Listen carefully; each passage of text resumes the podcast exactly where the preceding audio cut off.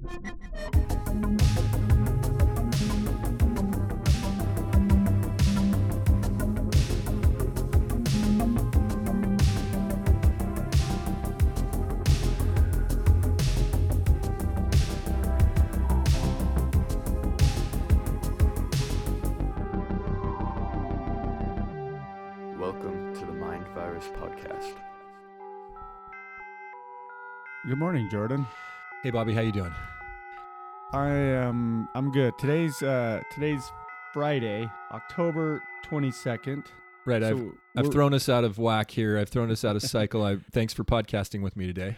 Well, yeah, no, of course. I know the listeners would rather, rather have me than some exotic guest that you would come up with. Well, when you said you couldn't go on Monday and I th- I thought who could I invite on and and uh Well, Joe Biden was unavailable. Joe Biden was unavailable. Spencer Cox ignored me. Yeah, Angela Dunn turned me down. Alec Baldwin might podcast with you right now. He's got some things to get off his chest. How about the Joe Rogan podcast? You could potentially, maybe we could just, uh, you could just, what do they call it? Simulcast. Y- You know, I was listening to Joe Rogan yesterday and I thought, how cool would it be to go on the Joe Rogan show? That would be fun. Not that, uh, because he says, you know, I'll, I'll talk to anybody. He's like, I'll talk to famous people. I'll talk to an author no one's heard of. And I was like, no one's heard of me. He's really said that, huh? yeah. Maybe we should contact him and say, "Hey, man, put your money where your mouth is, dude. Well, he Nobody's said- heard of us, What he said is he except likes, for you, our beloved listeners." he, he said he likes to have interesting conversations with, with people. And I was like, well, I could talk about, I could be interesting. It was kind of like this funny like that would be great and but but uh Do you listen to Rogan's podcast regularly? i'm i'm a fairly regular listener i it's long, isn't it? I mean, how long is his podcast? they're usually three to four hour episodes now we've gotten some mixed feedback from listeners, like, "Hey, it's too long," or "It's too short." Even some people. I'm not sure how we're going to Well, please everybody today. key- Today we're going to please the people who want it to be short. I the, think. the key yeah we neither of us have a ton of time that's why we're trying to squeeze this in on a friday morning but the key to joe rogan's podcast and i think to ours is to listen to it sped up well, you don't miss anything yeah, but I, what? That's that's the key if you want to if you're just Listen trying to, to- get through it Yeah, if you're just trying to get through it and you have to listen to all of them. What what I think is the key to Rogan's podcast and maybe to ours, and, I, and it's not like we intended to copy his, but I like the idea that it's a conversation. That's Right. that's one of the feedback And points that I've heard from li- our listeners that is they enjoy the conversation. Now, admittedly, sometimes we have gotten a little slapsticky. no that's not something we would ever do Okay. yeah.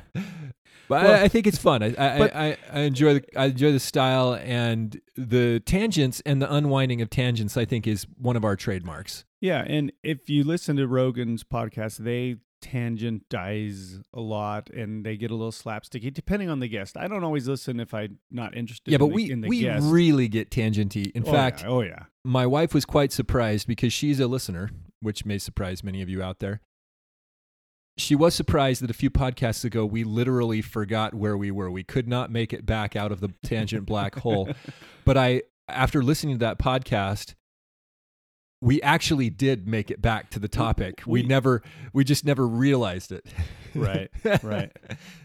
But Rogan, Joe Rogan has talked about recently on one of his episodes why he does the long form because they were talking more. He he was talking with a guest named Michael Malice, who is an author, and they were talking about some of the CNN issues with CNN just lying about Joe Rogan and his ivermectin use. Uh, Yeah, let me tangent- let me- let me tangent really quickly. Not Put- corrected. yeah, put this way. put this back in on the shelf for a minute. Sanjay Gupta, the lies, CNN, right? But w- one thing you have to recognize here, since we're talking about podcasts and podcast formats and media and the formats of media, we've grown up with sort of an artificial construct, and that is that radio programs or television programs need to be roughly a half an hour or an hour or two hours, and they need to be able to fit um, advertisements right. at appropriate places. Right now, you have the phenomenon of the baseball game, the or the football game, which sort of kicks that paradigm out the window. But it's punctuated by halftime and plenty of stops and, and advertisements, right? So Well, in football, football can go long. football, you know, each team has like three timeouts per half, but there's also all these free timeouts called media timeouts. yeah. And when you're at the game live, it's infuriating because those are longer and longer now. They're like three minutes long now. And so you're just sitting in the stands with a guy standing on the field with a you know his hand up with headphones on, and everyone's just standing around waiting. But Rogan Rogan says one of the big problems with the media is that is just what you're saying. He says everything's got to be boiled down to these two minute segments. You know, Gupta will go on to CNN and they'll ask him one question and he might he might be able to sort of answer it. And then they got a cut and the segment's over. Right. This is probably why podca- uh, why Rogan's podcast is so interesting and why and this is why the old media is losing their influence because people are able to go out and get a wide variety of media of different commenters Well, and it lasts and, long and it enough. can go as long as people want. and they they they're able to have conversations where they unwind like joe rogan he defends he defends sanjay gupta now i thought gupta This is the this is the podcast where he was talking to Gupta or is it Yeah. afterwards in the next this podcast? was a- afterward with with michael malice Who's Michael Malice? michael malice is an author he's uh, a kind of a social media personality he's he i think he might have his own podcast Is he status, non-status, leftist, non-status. conservative? he's a non-status i don't know if he's conservative but he's Is he libertarian? He's- kind of. He's a team reality type guy. He, Okay. he he recently moved from New York City to Austin to get away from New York City. I don't know a ton about him. I've never read any of his books. I see him on social media and I've seen him on Joe Rogan's show a couple author times. of Dear Reader, yeah, the that's like a, unauthorized biography of Kim Jong Il. yeah. He did like a deep dive on North Korea, which actually is a little interesting to me. I may pick that one up. But the point is, they get into these long form conversations and you can suss out ideas. You can actually take the time to go back and forth, And- more more than just uh, long enough to say, "Oh, you're spewing disinformation." Right. Right. And in the malice conversation, they they brought up the the the CNN issue, right? And the Gupta interview and and Joe Rogan really defends Sanjay Gupta, says he's a great guy. We had a lot of great conversations leading up to him coming on the show. Uh-huh. I invited him on. He wasn't just there to promote a book, blah blah blah blah blah. But the thing that struck me wasn't so much that Sanjay Gupta is a bad guy. I don't think he necessarily is. I think he works for bad guys. But he was woefully underprepared to have a conversation about the vaccine, about COVID, about all the stuff. And, you, and look, we you can go listen to that episode. I recommend doing it.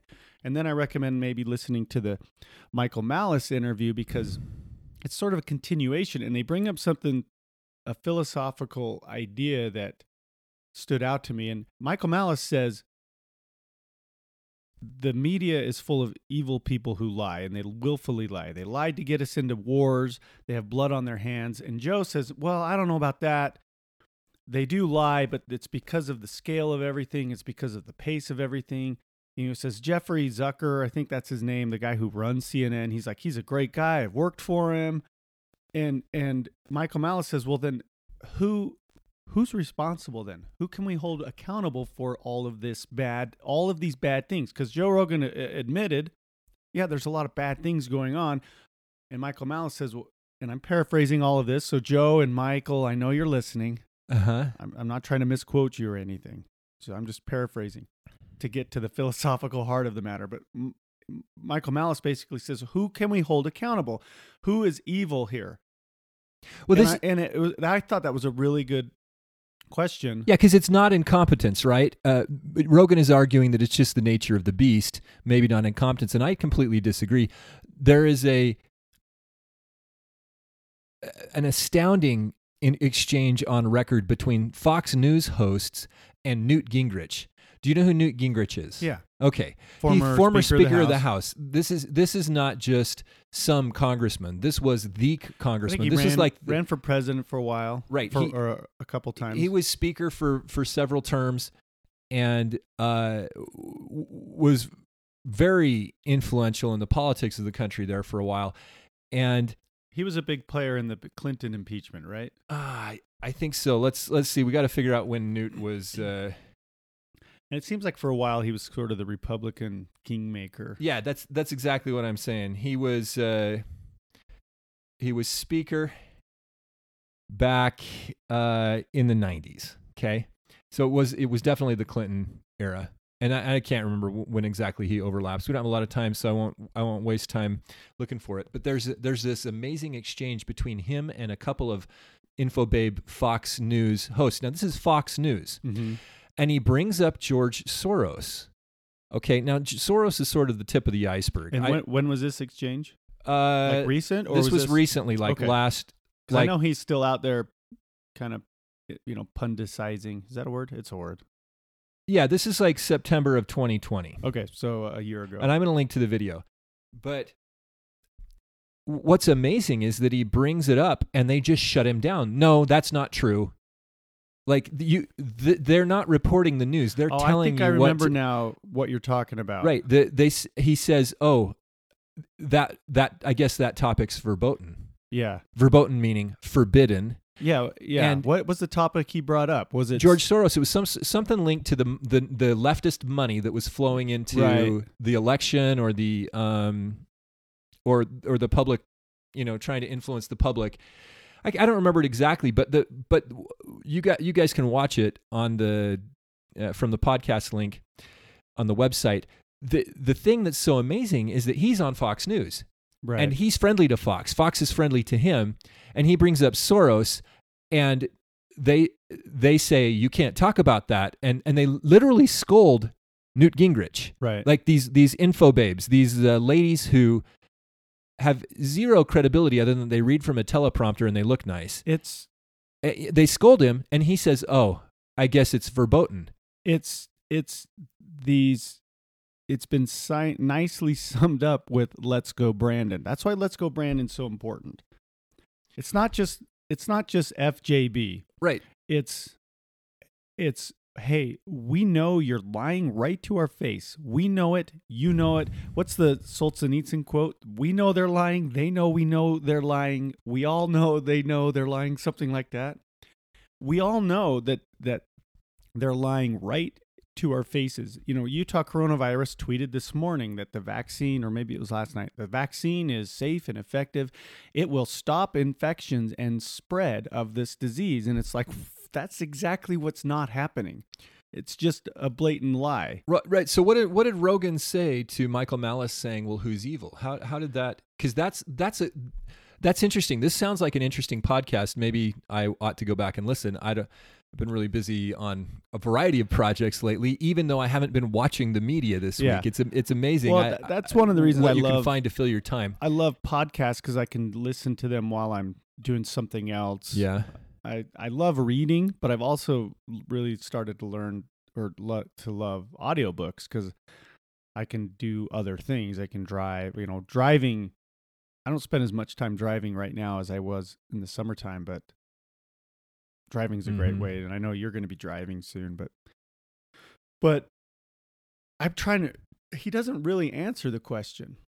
He doesn't really, they don't really pinpoint it, but I guess, I guess it's an interesting question is Well, Are then who's these- evil? are these talking heads evil or are they just stupid and they're in on it it's like i think it's a bit of both i think some of the guys like say don lemon i think don lemon is in on it he, he knows what are they in on? they're in on this What, i- what is their perspective? What is maybe that's the the theme of the podcast. What is the perspective of the statist? Do they do they believe they're righteous? Are they are they going Absolutely to say they're they they're go- doing God's will all while killing you? absolutely Like uh, the end of John chapters 15, start of 16. They'll throw you out of the synagogues, they'll crucify you, and they'll say they're doing God's will.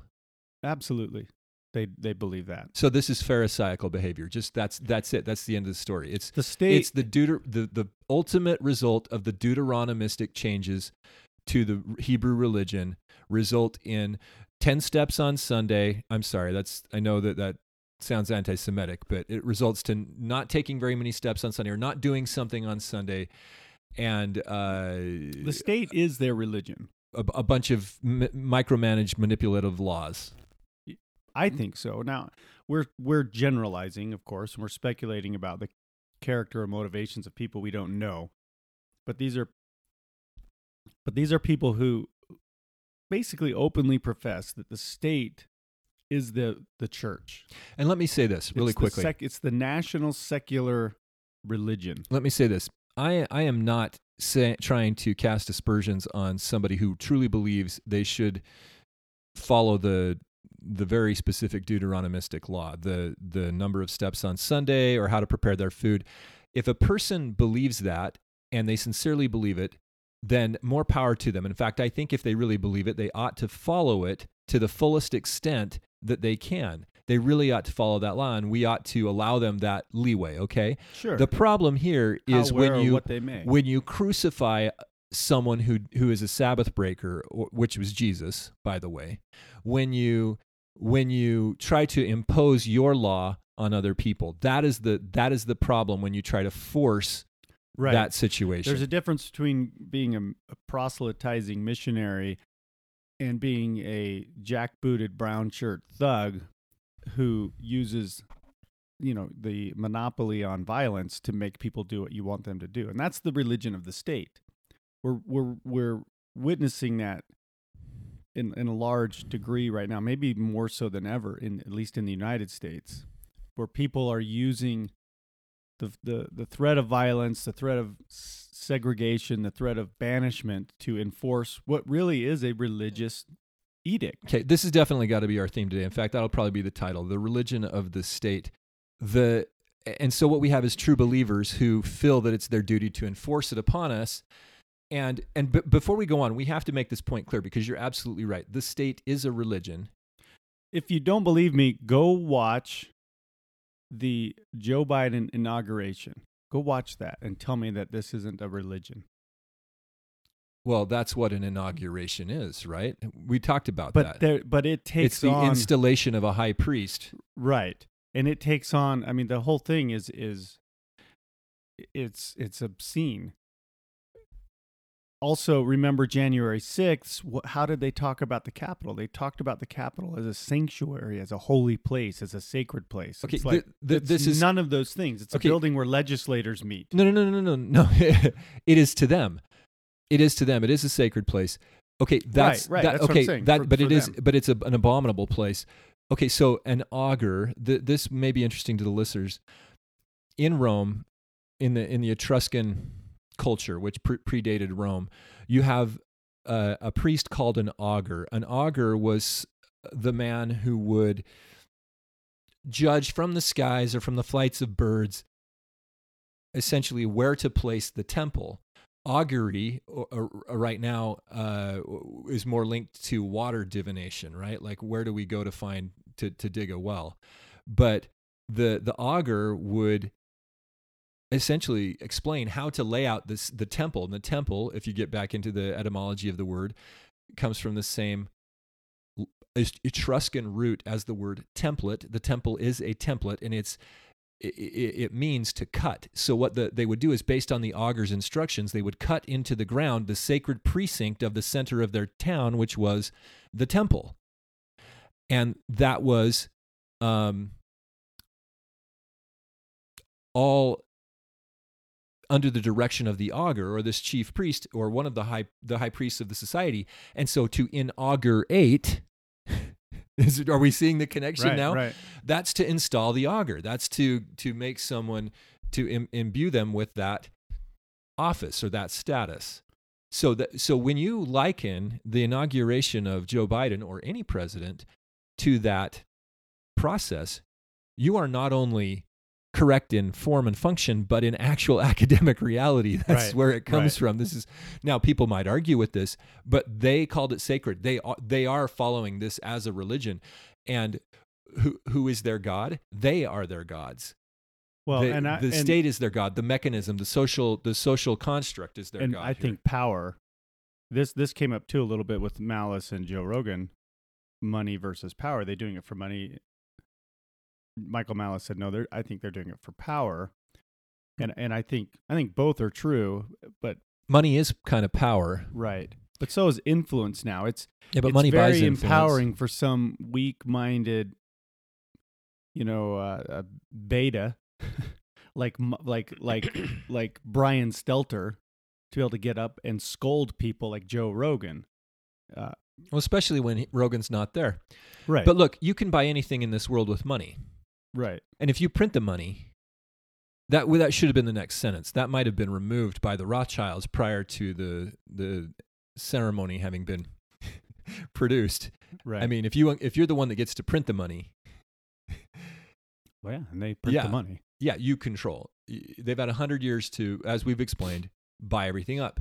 So, but the but the religion, the state as a religion, religare in uh, or ligare in Latin is the idea of of linking. The word ligament comes from that. It's it's a, it's a binding. A re- religare is a rebinding, and so you can look at religion as sort of a with a negative connotation in that it binds you down, but there's also the connotation that religion binds us together, right? So Mhm. that's why somebody might say, well, this is my religion, and you can stereotype it.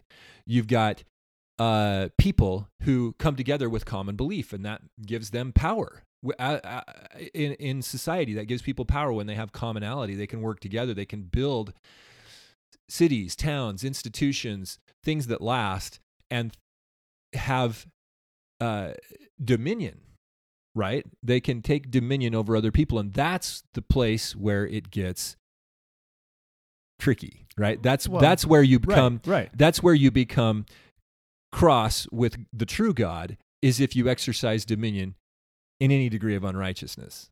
It's the the sad reality. Sad reality that it's the disposition of almost any man. As soon as he gets a little dominion, as he supposes, he'll begin to exercise this type of unrighteous dominion. a little so- power, as he a little supposes, power, yeah.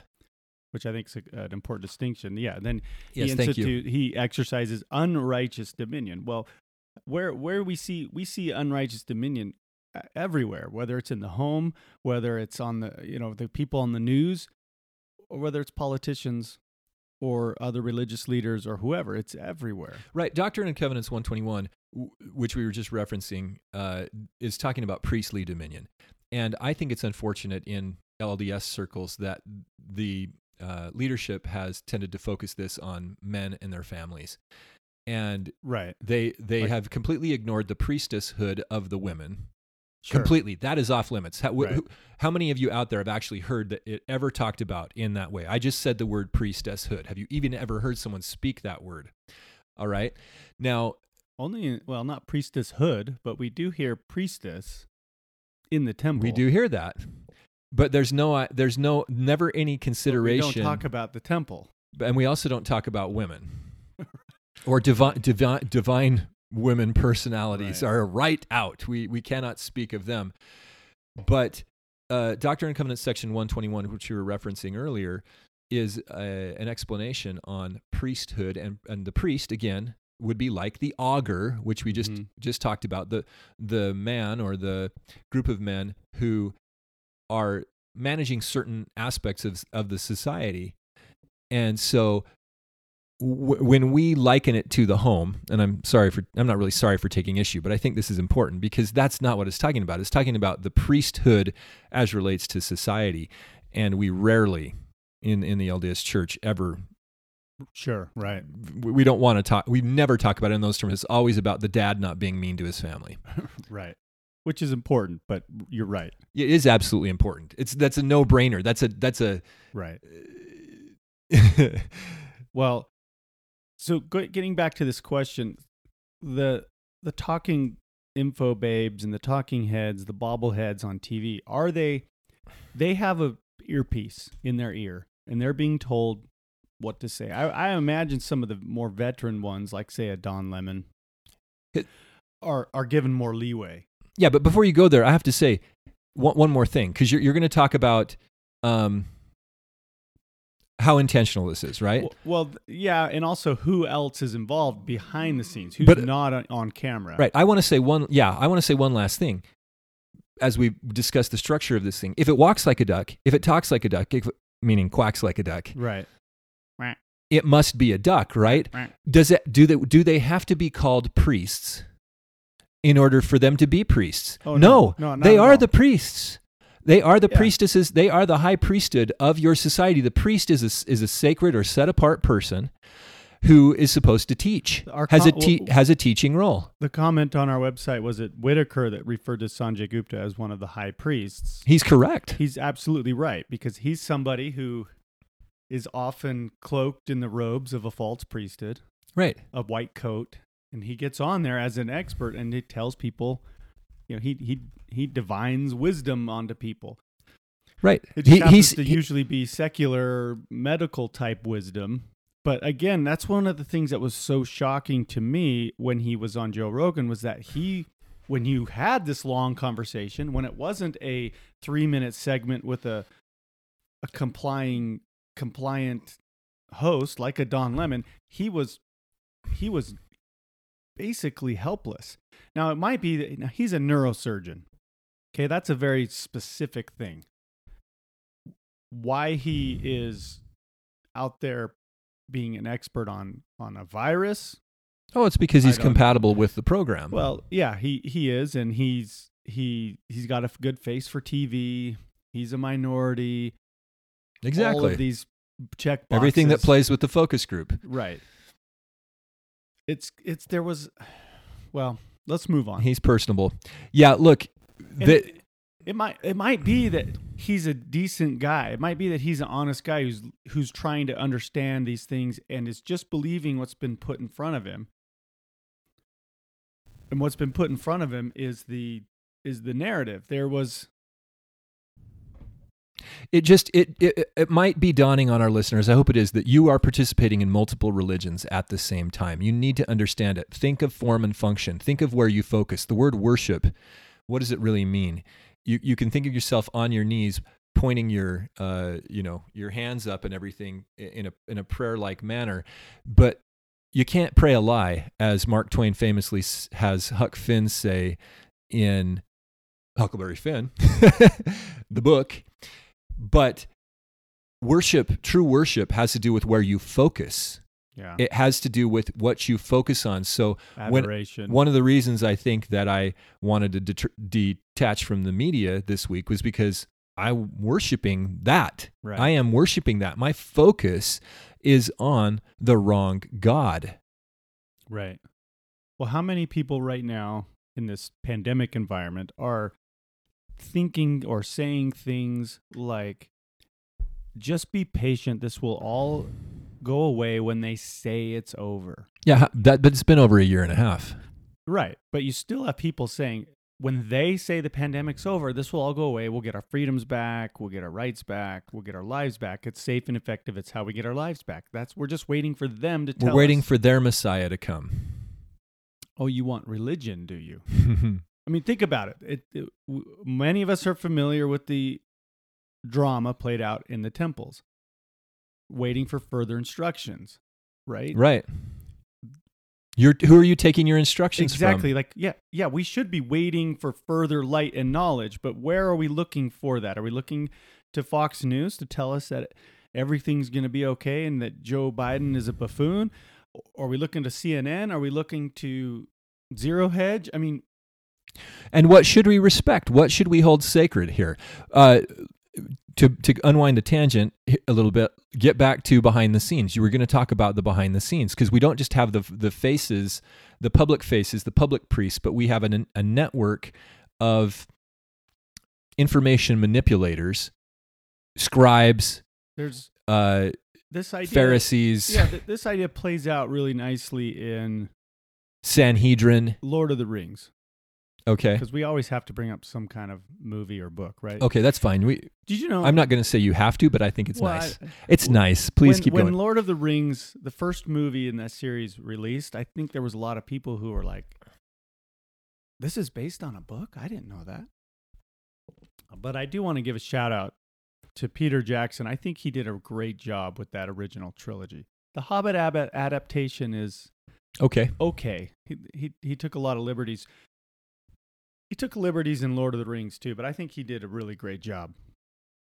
But there's a there's a there's a an element in the book and this in and the movies in the story where you have the king of Rohan. By the way, uh, usually a lot of times people say the book was way better. Well, the book is better. Well, I liked the movies.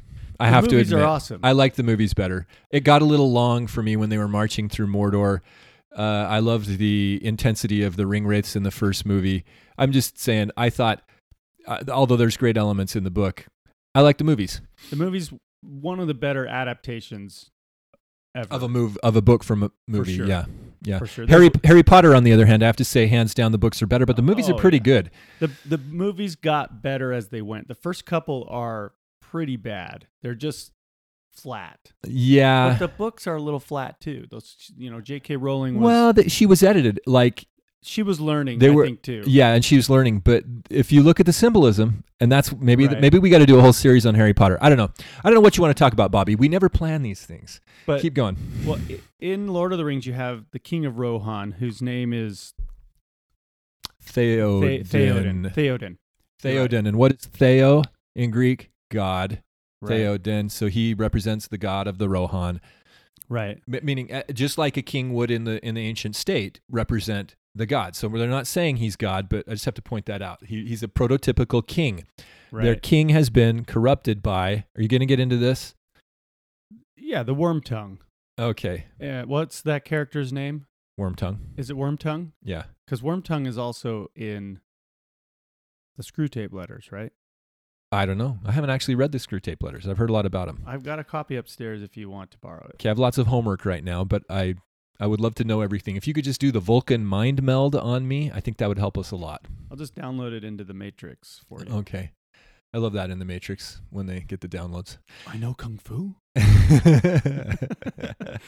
Well, what I'm getting at here is, yeah. So this Wormtongue, this this priest, has been hired, or he he he. an, an advisor. yeah, he's advising the king, and what he's really doing is whispering poison into his ear. This is Hilkiah from Jos- the Josiah episode in Chronicles, who finds the book in the temple after they've assassinated uh, Josiah's father, Amon, for you Bible buffs. Wormwood is Screwtape. Oh, yeah. so Screw okay. Tape is the demon, and his nephew is Wormwood. And they're having a conversation. Uh, they're like letters. It's brilliant. If I mind melded with you, I might get some strange pronunciations. And Yeah, uh, you, you'd get a lot of weird things. yeah, you would, if, if you got the reverse, the same problem would happen. Well, Wormtongue corrupts the king, and he's controlling him. And in the movie, it's brilliantly uh, depicted as the king becomes old and decrepit, and and his mind is not his own. What would that be like to have a ruler that's old and decrepit and his mind is not his own? Who knows? But yeah. Uh, in fact, there's even an episode in there where it's like, don't take any more questions from these reporters. yeah, right, right. He, you didn't he- take their swords, right. or you didn't take his staff. That's what he says. and I think that there's an element of that in the media. I think that these pretty faces they put out on TV, They're pretty hollow. they're shallow. Yeah, for sure. They're they're Uh, The Rogan, actors. the Rogan interaction between uh, uh, with the Rogan, Rogan interaction with Gupta sort of illustrates, even though the guy's a, a neurosurgeon, a cre- uh, certified, he's certifiable, he's certified. Still practicing apparently. It's very, it's very hollow. The man apparently has no leg to stand on. yeah, there was no depth to to his knowledge about all of this. Joe Rogan, who people often dismiss as an idiot fighter comedian, Knew more about the situation than Gupta. knew a lot more about it and was able to have a lot more conversation about it. And he walked right into it. He's like, "Yeah, I'll go on the Rogan podcast." well, he called it the Lion's Den. oh, did on he? Twitter, and I just rolled my eyes. Well, what's he doing going there? Right. Are they allowing him to go there so that they can cr- continue anymore. to exacerbate this divi- divide amongst the people and the and the rulers, Not anymore. the high priesthood of the of So, the uh, information? So these these info babes, we're gonna get some people mad at us for calling them that, right? No, that's a fair. I think that's appropriate. Women out there, we we should call the other guys info studs. Yeah, they're all. the problem pretty- is, what's that pretty guy faces. Setzer is not. Well, Brian, some of the- Brian some of the- Stelter's not a stud. Se- uh, I, I call him Setzer. The the Stelter, Stetzer, I don't know. no, Seltzer. I I called it wrong. I'm sure it was wrong. the The point is that you've got these beautiful women on television, and then you've got what are we doing to the men? You know, some of them are good looking. Some of them they're not. They're not always our prototypes, and they, Right. they don't always have to have the prototype I think the men. But they- what the, as much they- as much as the left will say that they're not into body image and all, and Well, you know looks, that and that's bullcrap because that they. if, if you the the ultimate is a woman who has a British accent. Man, we'll believe anything she says if she's good looking. so what you're saying is We will be your single source of truth. Now, now, uh, the prime prime minister of uh, New Zealand looks more. She Ardern. she's more at home in Halloween in a She Halloween looks- movie. Yeah, she, does not terrible. look great. She looks really so, even unhealthy. though By the she's- way, by the way, she was giving a press conference the other day, and there was an earthquake during it, and I just thought maybe, maybe God is getting fed up with what's happening in New Zealand. So if you have info babes and info studs, yeah, Well, you, and you might be that- right. But if but is Stelt is it what's his name Stelzer? Something like that. Is he an info gelding? Do you know what a gelding is? Yeah, I sure, do. I sure do. okay. I think a lot of times with the men, instead of somebody like that's going to be really good looking, they go for authoritative. They go for, you know, but it, but it's Yeah, hard to know because some of these like they've they've turned these late night comedians into misinformation agents, and there's nothing authoritative about any of them. You know, you look at someone like a Stephen Colbert or um, John Oliver, they don't. They're they're not handsome and they're not authoritative. They're also not charismatic. Right. Like uh, Johnny Carson, charismatic. yeah. I would get I would say that Conan O'Brien is charismatic. David Letterman was charismatic. Right. And they started to turn David Letterman later in his career. I think that's I think for a long time those late night comedians were just free to do whatever and they realized What was the tall guy, the basketball player? He was charismatic. Um, Craig something? Craig Kilborn, yeah. I didn't watch a ton of him. That's why people would of any watch- these guys. Yeah, I never really watched a lot, but that's why late- people would watch him is because it's like, hey, I like this guy. Well, and they would have fun. Colbert, Colbert's not likable. No, he's he's he, he's uh mean. Jay Leno was likable. Yeah. But these now nowadays they're mean. They're mean spirited. And there's there's a difference between being maybe making fun of somebody and being mean spirited. Comedians can make fun of people in a way that you know it's like it's like a roast. They know they're joking and Yeah. but now that now basically what they their job is is to insult most of the people in the country. It's to insult wrong think. You know, going back to that exchange between Gingrich and the info babes on Fox about about Soros, they were mean. It was like, oh no, no. Like the energy shifted and it's like you can't talk about that. They clearly exposed themselves as not wanting to uh to report news or report it an opinion forbidden. to to to they shifted to no, we will tell you the opinion and you, former speaker of the house, you know better. I mean, than if, this. if you were alive in the '90s, paying attention to politics, if you were, if you, you got to remember how powerful Newt Gingrich was, and they just essentially, no, right. no, you you do not talk about that on our station.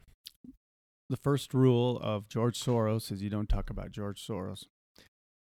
Fight Club. He recently met with he met with uh, the Prime Minister of Canada, Justin Trudeau, really? and I did. I was didn't, it for a blood transfusion? I mean, the man's like a vampire. How come he's still alive? He's so. It's like David Rockefeller back in the days. Right. Like his face is melting off, and it's like, how long is this man going to continue to persist? I saw a photo. I didn't.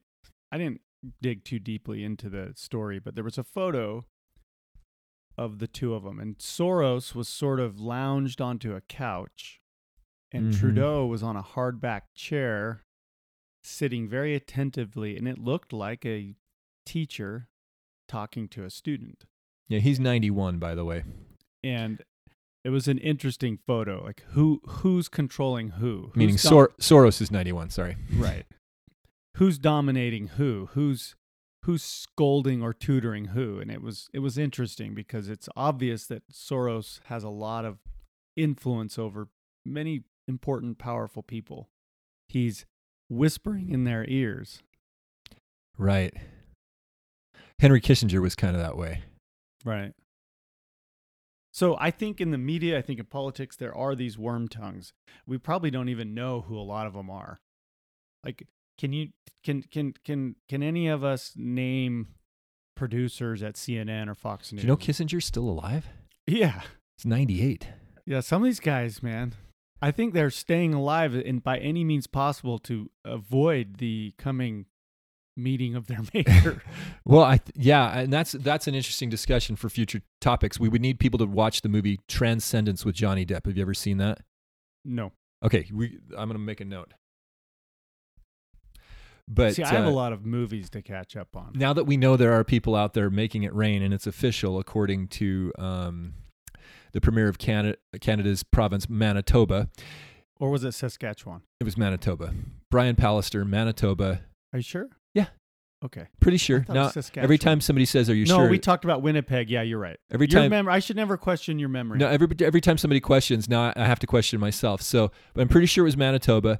And you're you know, God has a way of making you eat your words. You know, no matter how smart you are. So you got to be careful to, about how, when you speak in absolutes. But, but yeah, now that Yeah, Brian you might end up accidentally shooting somebody with a gun on a movie set after being a lifelong anti-gun activist. This is um, Bobby making reference to Alec Baldwin. I, I wasn't who- making reference to anything. It was hypothetical. Well, just for the listeners, we you know we do we do deep dives on media stuff. So wherever it's coming from, Alec Baldwin happened to shoot somebody on a media set and killed uh, the director of photography, and uh, seriously injured one other person. the, di- the director.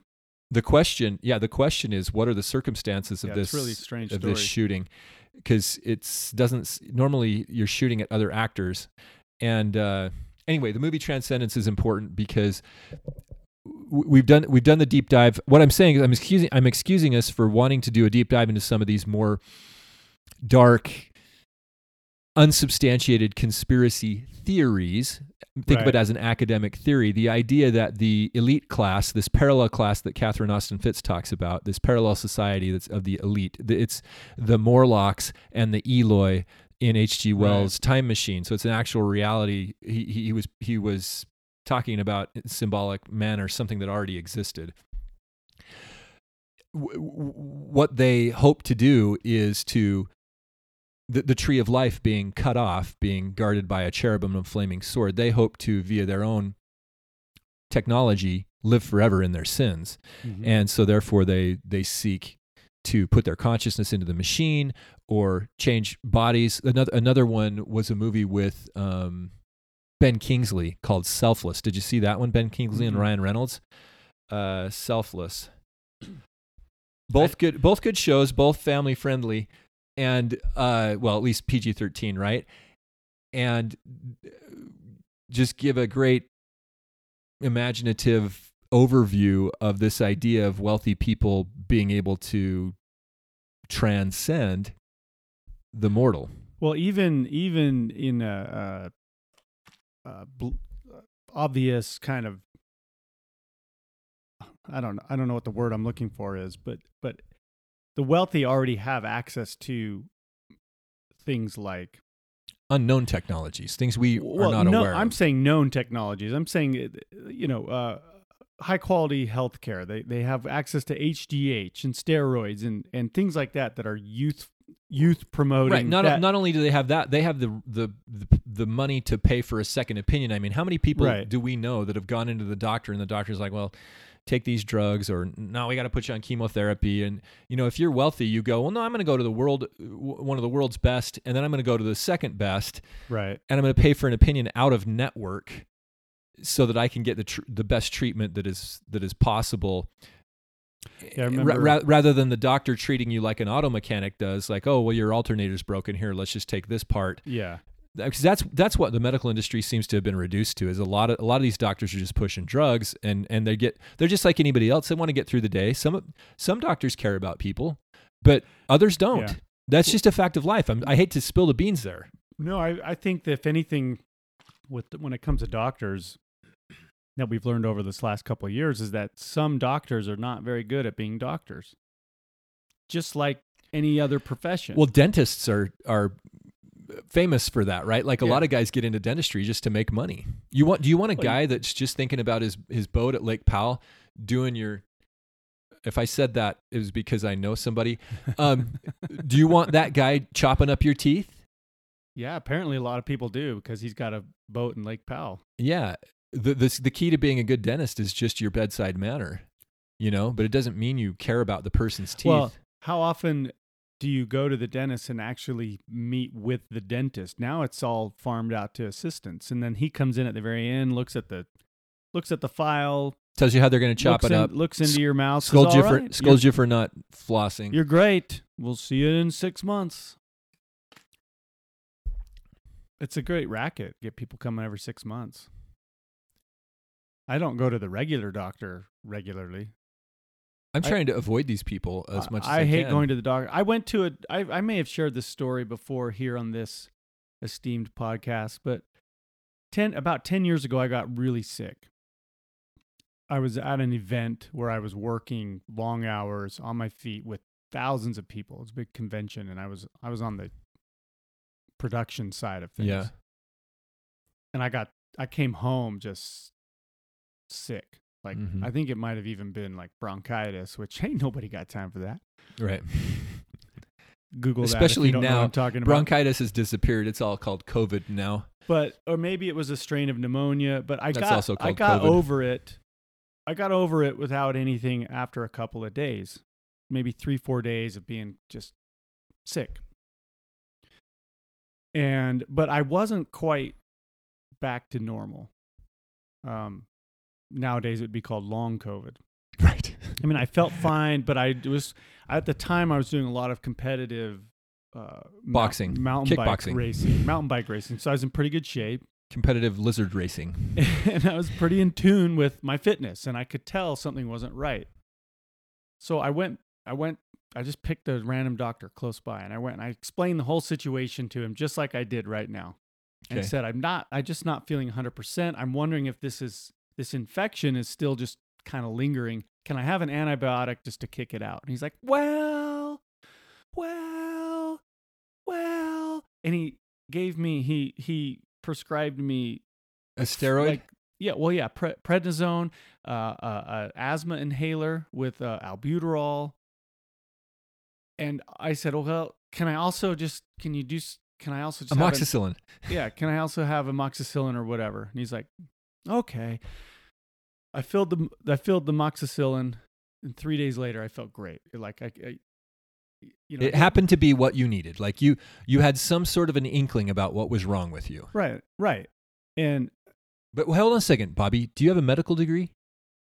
yes from the omniverse The omniversity of the Flood Bruno omniversity. See, eh, was was was credentialism always so prominent and prevalent as it is now? No, did we get into the Flexner report in episode eight? Did we get into the the modification of the medical uh, lan- uh, teaching landscape in uh, in any of our episodes? I don't. That doesn't sound familiar. The, you got to realize the robber barons took over the medical industry just Sure. like they took over the Everything money else. industry in the early part of the 1900s. They funded a guy named it was Carnegie and Rockefeller. They funded a guy named uh, Abraham Flexner to go around and, and study and report on all the medical schools. And what did they find? They found that they didn't like some of the medical schools, and so then they influenced states and and uh, basically states in the in the union to pass licensing laws, and then they also set up medical schools based on the Johns Hopkins model, which is an allopathic model, me- meaning they focus on uh, synthetic chemicals, and, which are called drugs, and uh, cutting, and it's a very invasive type of medicine. And then they chased all the naturopaths, all the naturalists, herbalists, Eastern medicine out Right. and they basically got rid of about half of the medical schools in the country about 100 years ago. And now you're a quack if you don't have uh, a degree, credentials from their Or even if you, priestly. e- even if you institution. do, if you if you speak heresy, then you're excommunicated. Yeah, even if you have their credentials, you get excommunicated. Yeah, and there are a lot of doctors that have been excommunicated recently. Yeah, recently. we've talked a lot about the Bakersfield duo. yeah, so that that was a brief treatment. has but the- anybody ever followed up on those guys? well, I think that the one, uh, what was Doctor Assini or something? Massihi and Massihi? What was the other guy's name? Uh, Erickson. Erickson. Dr. Erickson has been uh, involved with the frontline, America's frontline doctors, but I think he, when I've seen him speak, it hasn't been often. There's a little bit of sadness as he gets to the pulpit because I think he recognizes that they're being censored. He's not Right. he's not able to have the reach he wants. He was on he was definitely castigated widely for their their initial press conference, which was done at the behest of the media. And has proven to be absolutely spot on. What he said then is still true today and is still app- Yes, people are still applicable. buying people are still buying nine millimeter ammunition. Everything crazy. we needed to know about this virus, we learned from the Diamond Princess cruise ship, and we ignored it at our great peril. Yeah.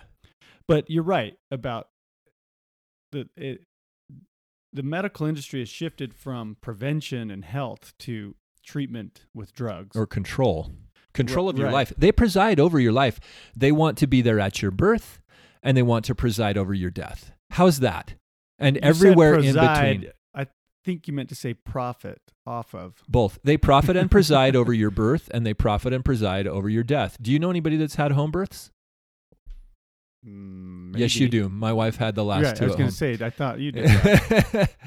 right, and I'm sure there's a lot of people who are She like, had five in the You're insane. She had five in the hospital, and the reason that she decided to have the last two at home was because the epidural site was starting to bother her. She'd had a few epidurals, and was really bothering her. And you know, to be perfectly honest, she prepared. We prepared, but she prepared the most, obviously, extensively for that first home birth, and it was an amazing experience. Did did you were you kicked out of the room and you paced up and down out, out on the street like as often Right. depicted in the movies? Smoking a cigarette. Yeah. we sort of went I wouldn't say halfway, but for three of three of ours we did midwife. I'm not saying a person needs to do that. It's just Right. that look, they want they've they've changed society so that they preside over your birth all the way to your death. I've, I've been involved with natural supplements my whole life, and it's it's poked and agitated and, and derided by the FDA constantly. That whole industry. People say it's unregulated. No, it's highly, highly harassed and regulated. Right. That's because the problem is that it's food.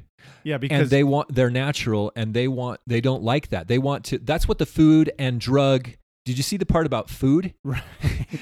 yeah, Food and Drug Administration wants to do is regulate that aspect of your life, Yeah, which is every time you eat.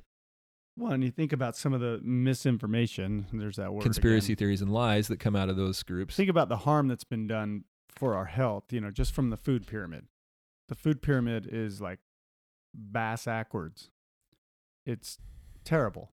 And they've kind of gone away from that and created a plate or something. But the to explain why it's well, the It's so food pyramid is the bottom of the food pyramid is the grains. is grains. They're saying uh, that You should eat a lot of grains. should be like the staple of our diet. Did they change it to vegetables, or was it always the grains? No, it's always breads. And look, I love bread. And what kind of bread do you get at the store? You- you get processed- enriched. Processed bread, The word- enriched white flour, The word enriched just means chemicalized. stripped down from all the nutrients. Now you Yeah. can get good bread at good like whole grain bread. There's Killer Dave's bread. Killer Dave's is good. Yeah, Uh, all the- there's, there's a few others. Yeah. Usually a, a loaf of bread should be heavy. You can make your bread. Yeah, you can make bread.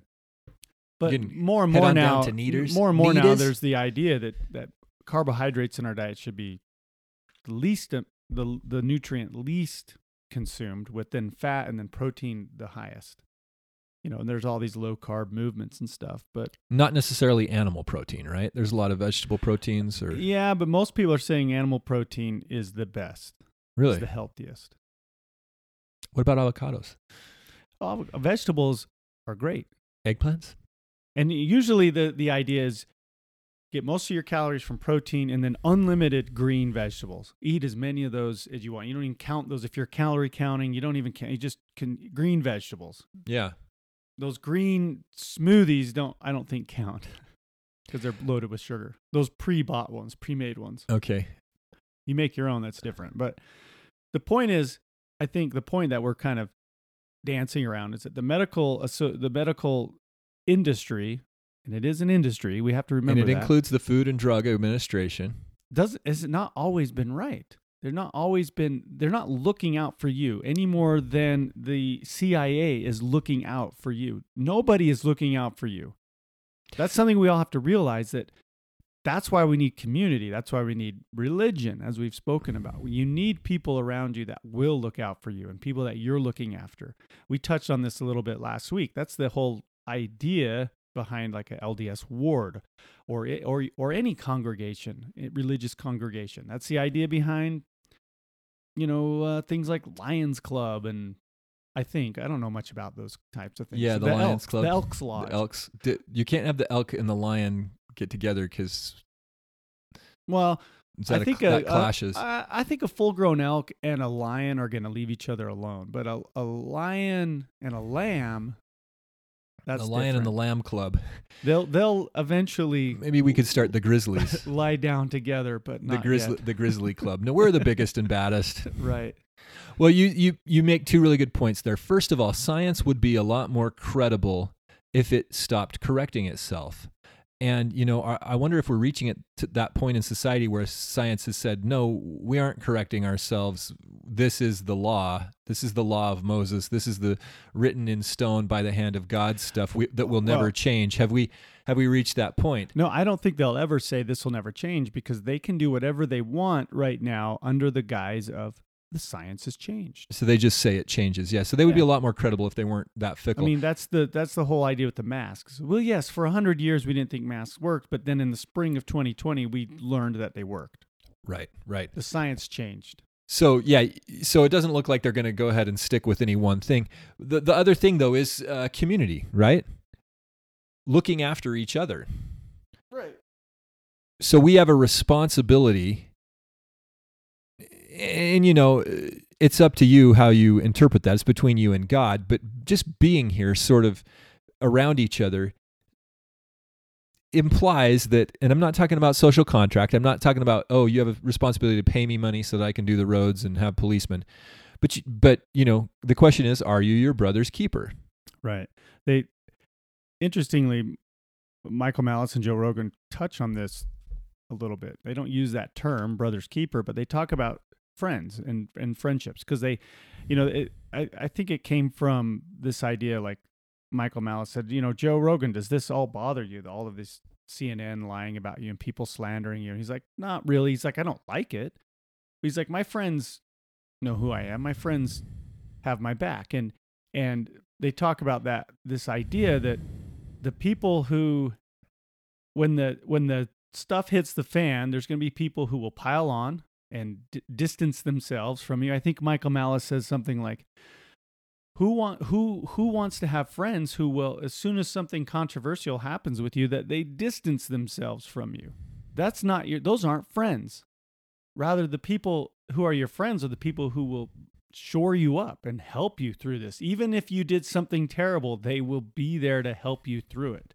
And I, I thought that was an interesting idea with especially in our our political landscape and things like that. How often do you see people who, you know, B- Bill Gates is an interesting example. He was asked about recently. I think he was blindsided on ABC or something. They asked him about Jeffrey Epstein. And he hums and haws, literally, hmm, ha, hmm, ah, well, I, mm, hmm, I, Did he wave his hands? I had dinners with him, and he distances himself from from him. well, he never actually answers any of the questions that were asked of him, but you know, Jeffrey Epstein, rightly, I guess, is a man with no friends, but he had a lot of friends. He was he was influential in high places. Yeah, he had. No one will admit to being his friend right, right, now. right. And I'm not saying maybe you know Well, it's not maybe the best example, but all of us are going to go through tough he times. ki- he killed himself because he had no friends, right? yeah, he was sad. It was funny because the Jeffrey Epstein didn't kill himself was almost le- the Let's Go Brandon. It, it, it was almost it, was, It still is a little bit, but didn't catch on. it didn't catch on quite. It as wasn't good. as. It wasn't as catchy. La- Let's go, Brandon. Is It's even better. It's easy. but it was Let's Go Brandon was so obvious, Yeah. like it's verifiable. right. Right. Oh, listen to that! They're saying Let's Go Brandon. I have a F Joe Biden. I have a Dun, friend, dun, dun, uh, dun, dun.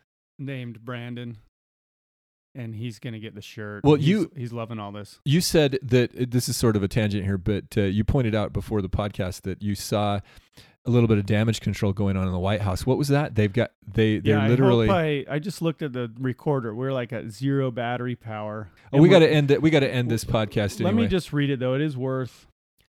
This is the White House. Okay, this is Joe Biden's Twitter account. President Biden at POTUS, right? The official Twitter account. He says, "I'm fighting every day to pass my Build Back Better agenda for folks like Brandon."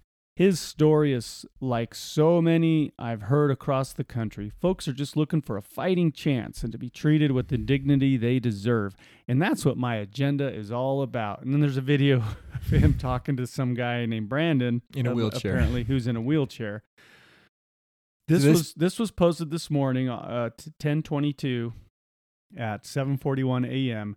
This is an, a blatant, horrible, A poor Terrible attempt attempt to confuse the to issue. steal that narrative back, and it's hilarious, and, Yeah. and nobody's buying it. So let's go, Brandon. Yeah. Well, the the state is a religion. I know we're running out of battery here. Let's. This is a good conversation. I think we should hop onto we, it. we need to continue week. it. Th- these these conversations require a lot of time. Uh, you know, really to get to the bottom of things is kind of like the Ents in Lord of the Rings saying good morning. You really have to spend the time. And must have an Entmoot. Is that what they call it? I, I don't know, but uh, I can't remember. But yeah, the the state is a religion, and if it walks like a duck and quacks like a duck, you know, if it if it paddles like a duck, if water uh, runs off of its back like a, water off a duck's back, it might be a duck. it think- might be. Think in terms of form and function, right? You can't might just also say just be horse medicine. we can't we can't just say uh, you know something is good and then and, and believe it to be good. You have to look at what's going on. You have to we, we, we need to discern. That's part of discernment is taking the time to understand. And we have a state religion and you can participate in two churches at once in a sense. But in the end there are only two churches. Who do you follow? Do you follow the god of truth or do you follow the father of lies? Right. Good question to ponder on. ponderize that bobby Okay, guys. thanks for uh, listening Thanks. you- glad we could do this this Thank week you, everybody, and uh, we will be back. Uh, I don't know when. Are you going to post this at a normal? I, I think I'll post this on Sunday. We'll see. We'll see if those uh, date uh, publish publication dates matter. right. It might show up Tuesday. All right. Well, we'll be back next week for more from the Mind Virus Show. Visit us online. You know the drill, and we will talk to you soon. Signing off.